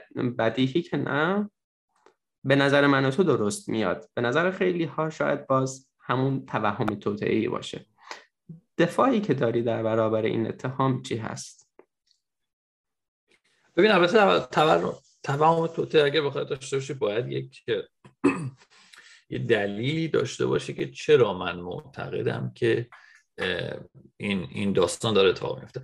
ما خیلی اوقات می‌بینیم که یه نفر یک نظریه ارائه می‌کنه برای یک اتفاقی که نمی‌فهمه. یعنی اینقدر فرستریتد و اینقدر کلافه درمانده و کلافه شده که روی میاره به توجیهات و علل محمل برای یک واقعه. مثلا ببینه که آسمان نمی‌دونم جرقه زد میاد میگه که مثلا من دیروز این, این اشتباه کردم آسمان با من بده.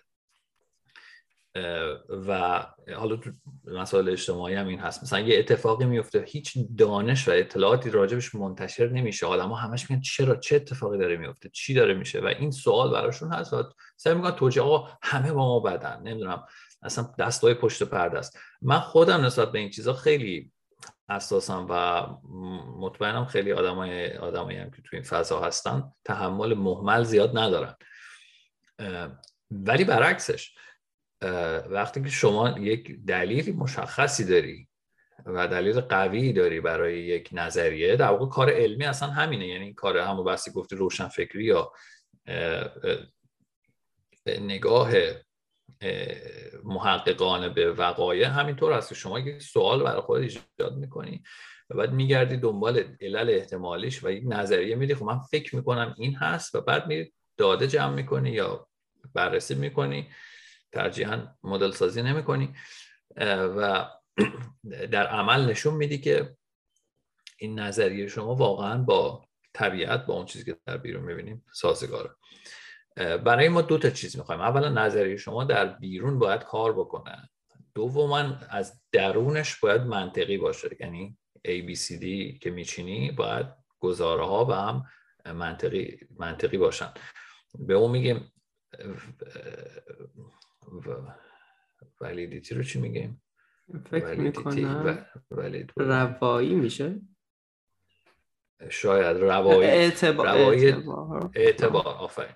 اعتبار داخلی اینه که نظریه تو از درون منطقی باشه. اعتبار خارجی یا external validity اینه که با جهان بیرون رابطه برقرار کنه. این دوتا رو شما اگر رعایت بکنی و اگر به چیزی برسی که برخلاف نظر عمومی جامعه هست اون موقع این مثل اون نیست. و خیلی اوقات پیش میاد که به همون دلایلی گفتم یه فرایندهایی در جامعه اتفاق میفته که آدم ها بدون دلیل قوی همه معتقد میشن به یه چیزی. مثلا اصلا خیلی از ما همینجوری هستیم اگر در یک سیستم به دنیا بیایم که یک جور رفتار یک جور منشی عرف هست فکر می‌کنیم همینه دیگه. درست همینه و استاندارد همینه. ما به صورت تکاملی ما اینو یاد گرفتیم که با موج بریم. و اون موج مزایای خودش هم داره. یعنی تو اون قبیله خودت اگر با بقیه همراه بشی خیلی بهتر از اینه که با بقیه بخوای مشکل دار بشی دیگه. بنابراین ما نه به صورت سیمکشی ما در واقع تکاملی اینطوری که ما می‌بینیم اطرافمون چه خبره. اون چیزی که اطرافمون فکر کنیم همون درسته. بحث مثلا میگه مثالش دوباره می‌تونم راحت برگردم به همون بحث تورم. چون ما تو دنیای تورمی بزرگ شدیم همه برامون عادیه و برای من مدت ها عادی بود. واسه جزء ذات اقتصاد می‌دیدم می‌دیدم و تو همه موضوعاتی که این اتفاق میفته. یعنی آدما اون چیزی که در اطرافشون دیدن اینو اشتباه می‌گیرن با اینکه این چیز خوب است. یعنی اون چیزی که استاتوس و سیستم فعلی رو با سیستم درست اشتباه می‌گیرن و اکثرا فکر می‌کنن که اون چیزی الان هست خب حتما خوب بوده که هست و از غیر از این چطور ممکنه؟ این بحث من خیلی به این بحث می‌رسم. وقتی به آدما میگم مثلا تو این موضوع خاص اگر دولت مثلا دستکاری دستوری نمی‌کرد بهتر بود. و آدما میگن نه یعنی چه مثلا ما ولش کنیم مثلا بازار آزاد خودش مثلا تصمیم بگیره در این مورد. این می‌شود اون میشه هزار تا مشکل میشه تا وقتی که مثلا مثال برای افراد میاره که آقا تو هزار صنعت دیگه تو هزار حوزه دیگه این به راحتی داره کار می‌کنه مشکل نداره. و تنها دلیلی که شما این رو موجه نمی‌بینی اینه که از وقتی که دیدی دستکاری ها بوده. و وقتی مثلا میری یه جای دیگه یه بخش دیگه از دنیا که اون اتفاق درش نیست و می‌بینی واقعا داره کار می‌کنه سیستم اون موقع متوجه میشه که ای بابا مثل که من هیچ دلیلی واقعا نداشتم که معتقد باشم. و گفتم باز اون آدمایی که اون یک چه می‌دونم حالا اسمش چی بزنم ولی یه شعله ای برای تغییر درشون هست دوست دارن این این حرکت های گله جامعه رو باش همراه نشن. و برعکس اگر با تحلیل خودشون به نتیجه رسیدن که مثل اینکه چیز دیگه ای درسته و بهتره دنبالش برن و گاهی اوقات این افراد اشتباه می‌کنن. ولی تمام خلاقیت های بزرگ و تمام جهش های بزرگ از همین افراد شکل می‌گیره. چون با, با همراهی با گله هیچ چیز جدیدی خلق نمیشه.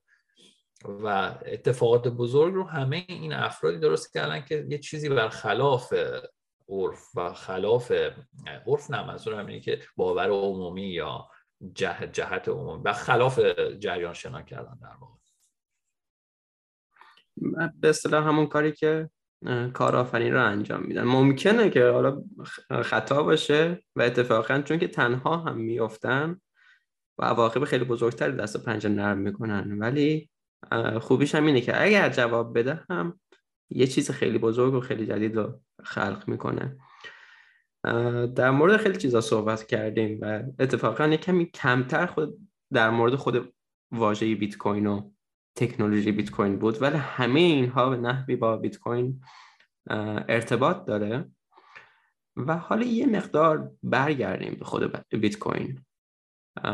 یعنی نزدیکتر بشیم به منبع.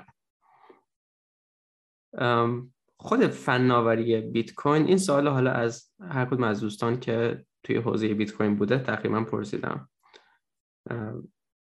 توی فناوری بیت کوین چه تکنولوژی و چه ابداعی رو از همه تأثیر گذارتر می‌بینی؟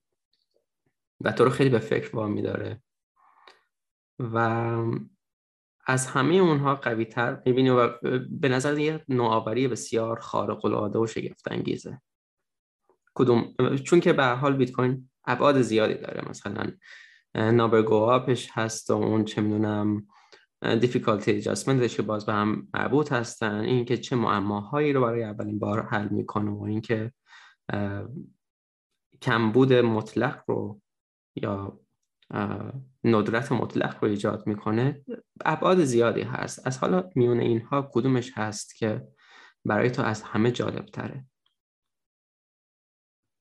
ببین یک بخشش که چیزی که مختص بیت کوین نباشه برای من پابلیکی کریپتوگرافیشه که در واقع یه جهش خیلی بزرگی بود در دید انسان که یعنی من می‌تونم ثابت بکنم یک چیزی رو دارم بدون اینکه اون چیز رو نشون بدم. و این این خیلی جالب بود برای من که مثلا شما می‌تونید یک بازی ریاضی بکنی که ثابت می‌کنه. شما یه عددی رو داشتی ولی اون عدد هم هیچ کسی نمی‌تونه پیداش بکنه. این خودش یه چیز واقعا اصلا خیلی برای من همیشه باعث تعجب و اعجابه که ما تونستیم به همچین چیزی دست پیدا کنیم.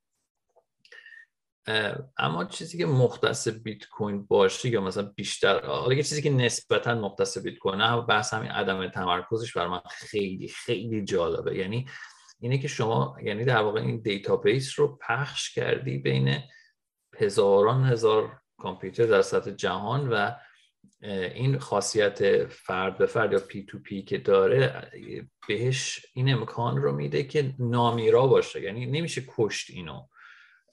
حتی اگر یک حمله فضایی بشه به کره زمین فقط کافیه یه نسخه از این رو ما یک جایی داشته باشیم. پرتش کنیم توی منظومه شمسی و اون همیشه خواهد بود و داریم همه الان هم Blockstream این کار داره می‌کنه احتمالا یعنی یه نسخه از بلاک چین رو تو فضا آره. نگه داشته باشن. اوکی اوکی. عالی دقیقا. یعنی و مخصوصا اگر proof of work باشه این دیگه تا ابد میشه از اون استفاده کرد. و اما خب P2P و اینها هم باز بوده و این ویژگی اینکه هر انسانی مستقل می‌تونه با این سیستم ارتباط برقرار کنه بدون کسب اجازه اینش خیلی فوق العاده است ولی اینم مختص بیت کوین نیست. چیزی که مختصش باشه اون کمیابی دیجیتال و اختراع کمیابی یعنی چون تو دنیای دیجیتال همه چی کپی میشه دیگه همه چی راحت میشه کپی کرد. اینکه چه کار بکنیم ما اینکه چیکار بکنیم که یک داده رو نشه یعنی کپی کردن اون داده کشف بشه و اجازه ندیم که آدم ها بتونن با تکثیر اطلاعات این حسابداری ما رو به هم بزنن. اینش این کمیابی در دنیای دیجیتال برای من اینم اون, اون, اون جهش بزرگی بوده که اینجا اتفاق افتاده. ولی آره یه دونه سخته بگم ولی اینطوری گفتم دیگه. اون چیزی که کمتر من مختصشه و اون چیزی که مختص خودشه. آره این واقعا کمیابی. دیجیتالی چیز بود که برای اولین بار اگر که اشتباه نکنم و اگر که اشتباه نکنین واقعا اولین بار فقط فقط بیت کوین بود که توی دنیای دیجیتالی که اگر من این ایمیل میفرستم برای تو این در واقع یه کپی هست و این می‌تونه هزاران بار کپی بشه. اگر که یه MP3 هست که من دارم می‌تونم به تو بفرستم تو هم داشته باشی. همون سرور ایمیلی هم که داره به, به ما میفرسته در واقع یه کپی رو از من می‌گیره و ما یه کپی رو به تو میده. توی دنیایی که اصلا مدل پول در آوردن آمازون همینه که یه چیز دیجیتال رو میفروشه و این رو این تکثیر کردنش هیچ هزینه واسش نداره. اینکه تکثیر این همه چیز آسونی هست میاد کاری می‌کنه که در واقع یه جوری همین تکثیر باعث میشه که این ندرت به وجود بیاد. همین که نود کامپیوتر من همون تکثیری از تکثیری هست از بقیه نودها و همه اینها می‌دونن که آره این مقدار سکه هست که استفاده شده این مقدار سکه هست که تولید شده. به خاطر اینکه این همین کپی ازش وجود داره یه تناقض خیلی جالبه. می‌دونیم که فقط این مقدار وجود داره و اینقدر فقط وجود خواهد یعنی یه طرف یه طرف تکثیر حد اکثری کردیم و اون تکثیر باعث جلوگیری از تکثیر یه چیز دیگه شده. خیلی جالبه. و اینم بگم راجع به آمازون شاید علتی که من خیلی amaze شدم با این قضیه اینه که اتفاقا همین که گفتی یعنی business model تو صنعت IT اصلا قشنگیش همین بوده که میشه تکثیر کرد. یعنی زیبایی صنعت تکنولوژی و اینکه این همه پول ساخته و profit و اینا تولید کرده در جهان همینه که شما یه بار درست می‌کنیم میلیاردها بار می‌تونی اینو منتشر کنی و در واقع تکنولوژی و دنیای اینترنت رو با همین تکثیرش تکثیر بی هزینهش میشناختیم.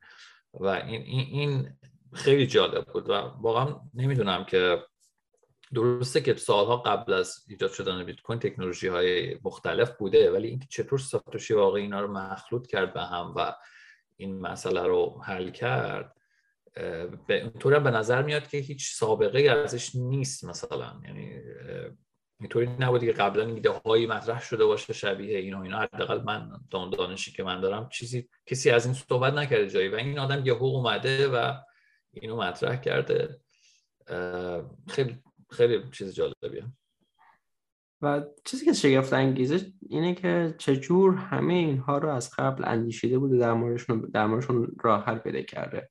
شاید حالا میگی که یه نفر خیلی خوب فکر می‌کنه که آره طلا به خاطر اینکه کمیاب بود به راحت نمی‌شد.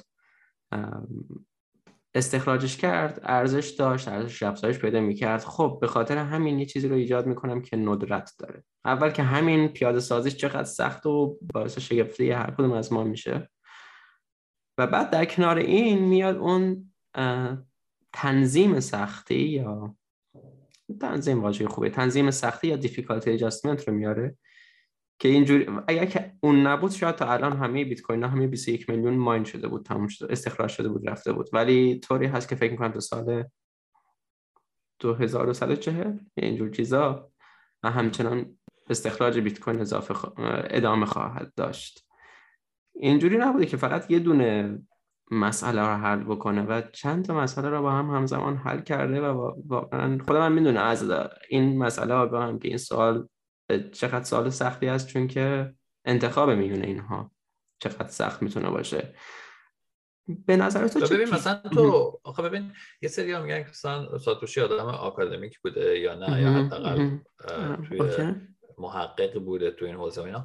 ولی آخه چیزی که بر من جالبه که شما این مقدار خلاقیت اگر بخواید داشته باشی چطور میشه که ردی از این برجا نمونه؟ مثلا من اگه چندین سال راجع بهش تحقیق می‌کنم بالاخره یه جا صحبتی کردم یه جا مطلبی نوشتم این ایده ها مثلا هلوش تا حدودی هست. گرچه می‌دونم قبلش میگم کلی ایده, ایده شبیه این بوده ولی هیچ کدوم هنوز نتونسته بودن مسئله رو به این شکل بکنن. و این این, این آدم به قول تو کاری رو کرده که سالها تحقیق می‌خواد. بعد همه اینها رو شاید مثلا بدون اینکه به کسی بگه انجام داده باشه. خیلی عجیبه. آدم فکر کنه مثلا کسی چهار سال داره خلاقیت انجام میده. هر بار یه چیزی رو حل می‌کنه و به هیچ کس نمیگه. دوباره شش ماه دیگه میره دست و پنجه نرم می‌کنه با این به هیچ کس نمیگه. تا اینکه بعد از چندین سال مسئله رو واقعا حل می‌کنه و پیپرش رو می‌نویسه و منتشر می‌کنه. و خیلی عجیبه. خلاصه برای من. حالا در مورد احتمال احتمال میدم خود منم که ساتوشی کلا شخصیت آکادمیک نبوده. چون که آدم ادم بک که خودش هم حالا کسایی هست که گمانه زده میشه که شاید خود ساتوشی باشه.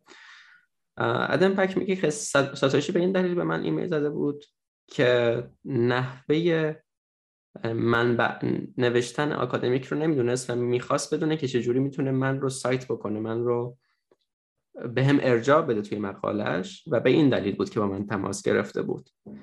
و این نشون میده که احتمالا این مقاله‌ای که نوشته اولین مقاله آکادمیکش بوده واقعا.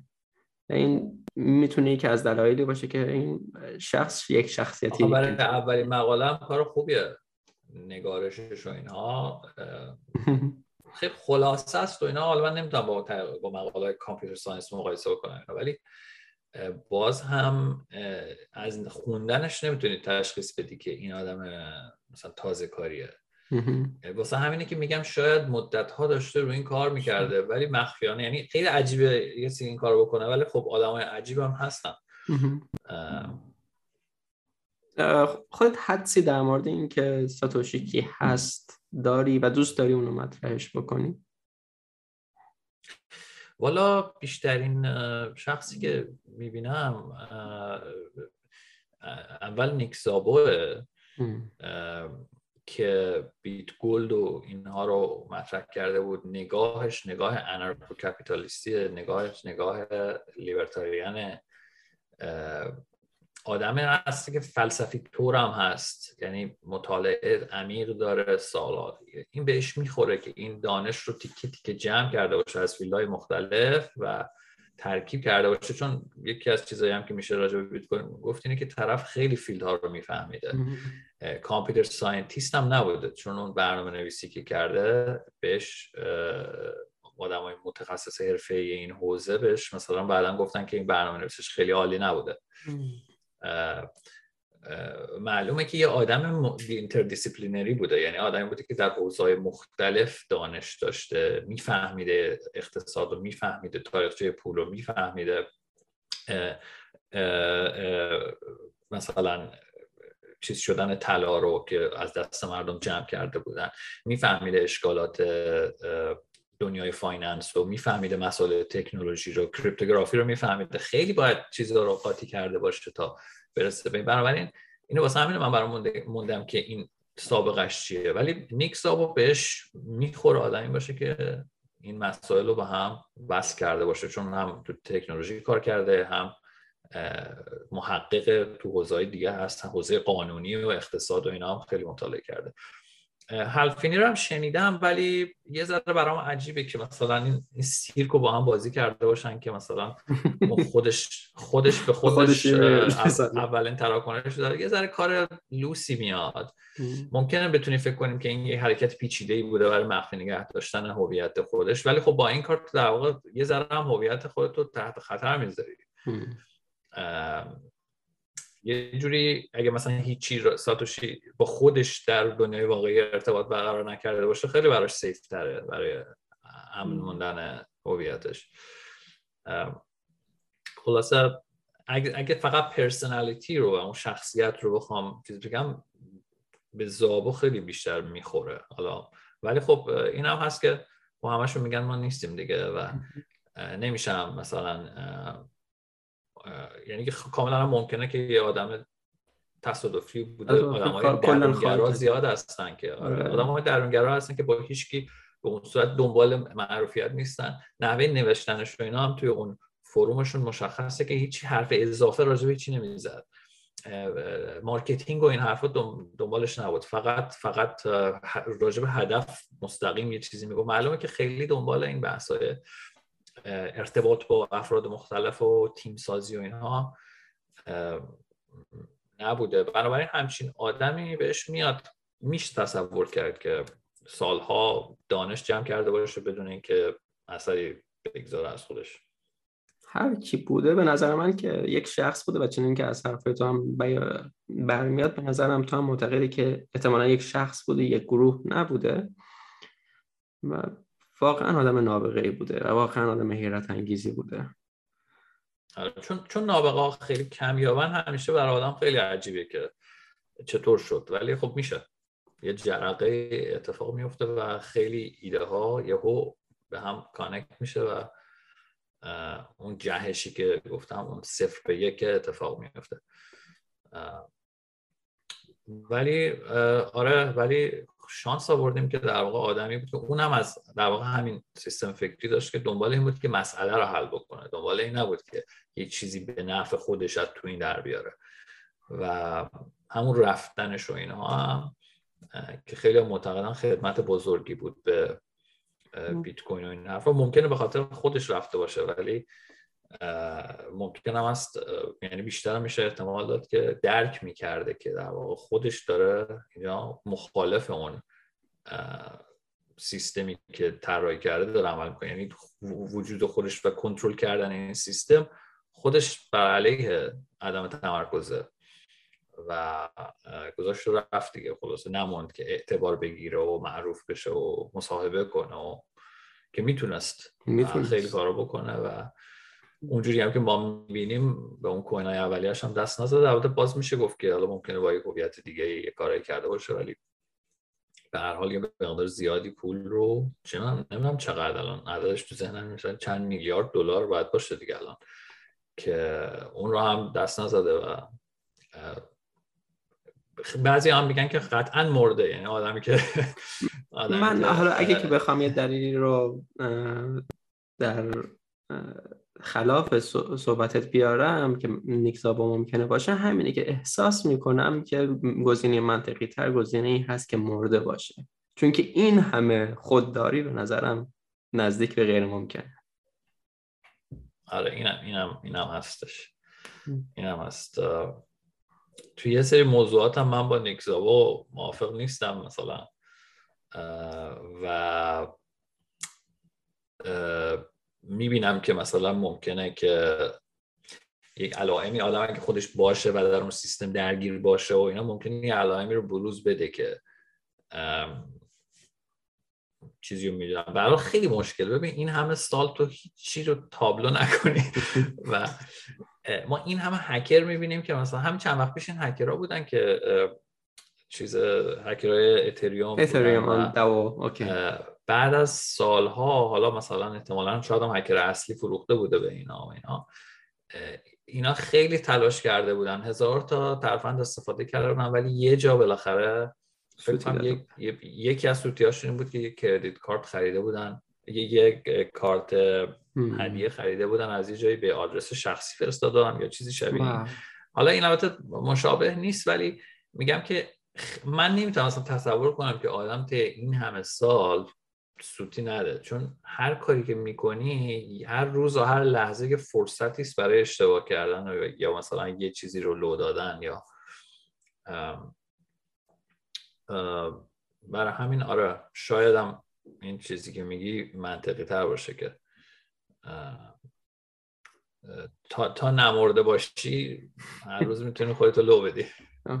و خب خیلی وقت تو رو در اختیارمون گذاشتی. دستت در نکنه خیلی سخاوتمندانه وقت تو رو در اختیارمون گذاشتی. ولی می‌خوام که مصاحبه رو به پایان برسونیم. می‌خوام که چیز رو بگی جاهایی که منابعی رو که افراد می‌تونن دنبالت بکنن. بذار تو سوال بکنم. یکی اینکه چه منابعی رو چه فارسی چه انگلیسی توصیه می‌کنی؟ و اینکه چه منابعی چه فارسی و انگلیسی در اختیار مردم می‌ذاری و مردم می‌تونن از اون طریق با آشنا بشن. مثلا پادکست انگلیسی تو بیتکوین و بیتکوین من امروز کشفش کردم که داشتم برای این مصاحبه آماده می شدم و قبلش ازش آگاهی نداشتم. هرچند که توی توییت هاتم بود اینها رو هم بگی ممنون میشم. آره ببین من اکانت توییترم فعال و بیشتر اونجا مطلب می‌زنم. سعی می‌کنم اونجا انگلیسی بنویسم چون یعنی سخته برام که هر بار به دو زبان بنویسم یعنی سعی می‌کنم بیشتر باشه. ولی توی گروه تلگرام مدرسه بیت کوین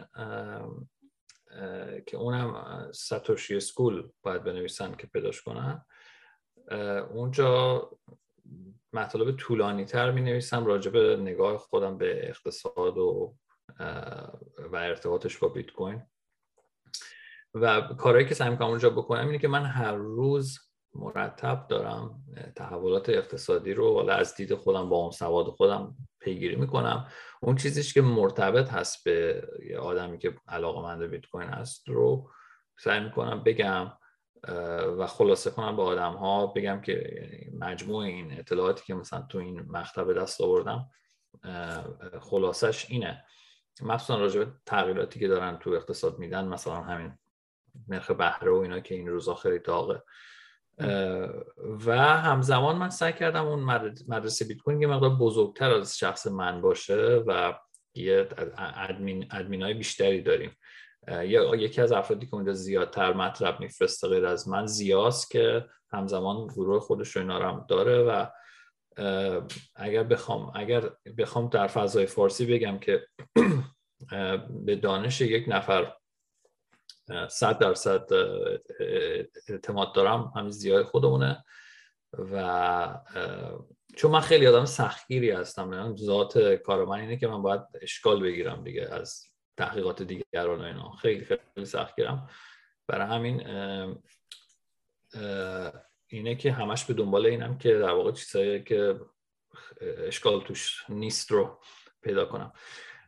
و ارز کنم که یه توی مدرسه بیت کوین چیز هم داریم رومای کلاب هاوس هفتگی هم داریم. بعضی هفته ها خب کار رو درگیری هست نمی‌تونیم ولی ترجیحاً هر هفته برگزار می‌کنیم. اونم یه شنبه ها ساعت ده شب ایران باید باشه که مثلا الان تایمش بوده و خب چون با هم صحبت می‌کنیم برگزار نشده ولی اونجا هم در واقع همینه همینه. سعی می‌کنم که بچه‌هایی که واقعا دانش دارن و با سواد هستن و اینا رو بیاریم اونجا و بدون وارد شدن به بحث های بیمزه چجوری بگم قماربازی هایی که تو این فضا خیلی اتفاق میفته اطلاعات درست بدیم به آدم خب البته دانش خود منم محدوده و برای همین باید. و این فضا هم خیلی فضای بزرگیه. همونجوری گفتم چیزای علوم مختلفی رو آدم باید بدونه واسه همین. این رویکرد گروهی به نظر من درست اینجا. ولی در کنار این یک پادکست هم همونجوری گفتی بیت رو تازه ایجاد کردیم. و این این در واقع ادامه همون کار برای کار فعالیت آموزشیه که یه اشکالی که من تو این فضا می‌بینم اینه که همونطور که گفتم پیدا کردن اطلاعات خیلی مشکله. همه چیز هست ولی اینقدر محملم مخلوط شده با اطلاعات خوب که طول می‌کشه. یعنی ها شاید چندین سال برن دنبال یک یک خیابون یک کوچه اشتباه و گمشن اونجا. برای همین من که خلایی می‌بینم که یه نفری واقعا بیاد که مطالب آموزشی رو جمع بکنه. و ولی خب زمان و انرژی زیادی هم می‌بره برای اینم یه مقدار کار ما رو کند و محدود می‌کنه. اما مثلا یکی از کارهایی که داریم کنار این می‌کنیم به غیر از اینکه پادکست رو انجام بدیم و کم کم یاد بگیریم که با تکنولوژی و اینها چطور کنار بیایم و بخاطر پادکست ران کردن یه مقدار چیزم می‌خواد دیگه. همونجوری که خودت قطعا می‌دونی. اسکیل و چیز خودش رو داره. تا اینو آموزش ببینیم همزمان داریم یه کاری هم انجام میدیم یه, کور... یه سری کورس تهیه می‌کنیم. من الان همین یکی دو هفته هست که یک کلاس حدود یک ساعته راجع به مفهوم پول تموم کردم ضبطش کردم آماده است. فقط باید بذاریمش روی وبسایت و اینها.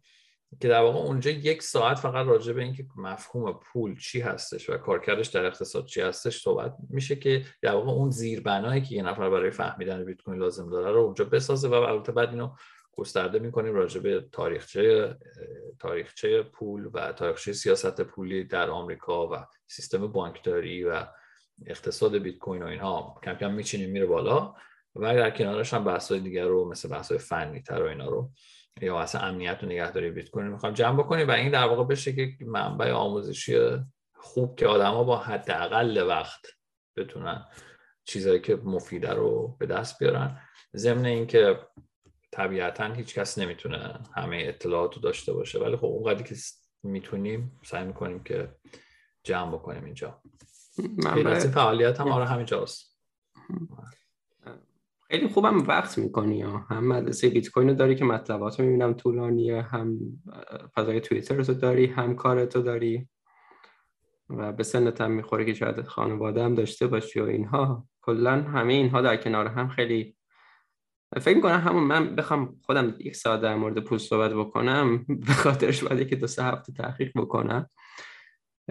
این کورس هایی هم که می‌ذاری زمان زیادی مطمئنا داری واسه شو می‌ذاری منم حالا یه سری دوست shitcoin ی رو متاسفانه خیلی زیاد دارم و اینها رو برای اینکه به راه راست هدایت بشن به سمت شما خواهم فرستاد. مثلا اینا که چون زبان انگلیسی هم هستن. همین جوره قابل دسترس هستن برای همه افراد. برای افراد بیشتری نه همه افراد. خیلی ممنون. که وقتی در اختیارمون گذاشتی و خیلی هم ممنون که با وجودی که با زمان live گذاشتن مدرسه بیت کوین تداخل پیدا کرد باز این زمان رو در اختیار ما قرار دادی. امیدوارم که بتونیم باز هم داشته باشیم. خیلی صحبت های زیادی هست که میشه بیشتر واردشون شد و دوست دارم که در موردشون صحبت بکنیم. انشاءالله رند تو و تری و اینها هم با هم داشته باشیم در آره من چون که اینقدر علاقه دارم به این موضوع که وقتی وارد شیم دیگه از هر دری می‌تونم یه ساعت برم و عضو می‌کنم اگر طولانی شد ولی به هر حال امیدوارم که کسی که گوش می‌کنه براش جالب باشه. استفاده بردیم خود آخونده مستفیز شدیم. دست شما درد نکنه. خیلی ممنون از وقتت. پیروز کامیاب باشی. ممنون از دعوتت. امیدوارم این قسمت از گرداتش براتون مثبت واقع شده باشه. اگر اون رو به صورت ویدیو و روی یوتیوب می‌بینید لطفا ویدیو رو لایک کنید و عضوی از کانال بشید تا وقتی ویدیو جدیدی بیرون میدم جز اولین کسانی باشید که از اون مطلع میشه. اگر هم اون رو به صورت صوتی و از طریق پلتفرم های مختلف پادکست گوش می‌کنید و دنبال می‌کنید لطفا باز پادکست رو لایک کنید و ارزیابی مثبت برای من بگذارید و همچنین اون رو به دوستان خودتون معرفی بکنید. مخاطبین بیشتر و ارزیابی های مثبتتر به من کمک می‌کنه که به افراد بیشتری دسترسی پیدا بکنم و افراد بیشتری رو بتونم متقاعد بکنم که وقتشون رو در اختیار برنامه بگذارن. همچنین اگر امکان پشتیبانی مالی از برنامه براتون وجود داره لینک Patreon برنامه توی توضیحات هست. البته می‌دونم که این امکان بیشتر برای کسانی که خارج از ایران زندگی می‌کنن وجود داره که به کارت اعتباری و account های PayPal دسترسی دارن. همچنین account PayPal من و QR code بیت کوین من روی وبسایتم هست mktahmasbi.com که از اونجا هم می‌تونید باز پشتیبانی مالی بکنید. اگر هم که پشتیبانی مالی ممکن نیست همین معرفی برنامه به دیگران و حتی ارسال فایل برنامه به دیگران می‌تونه کمک کننده باشه. پیروز کامیاب باشید.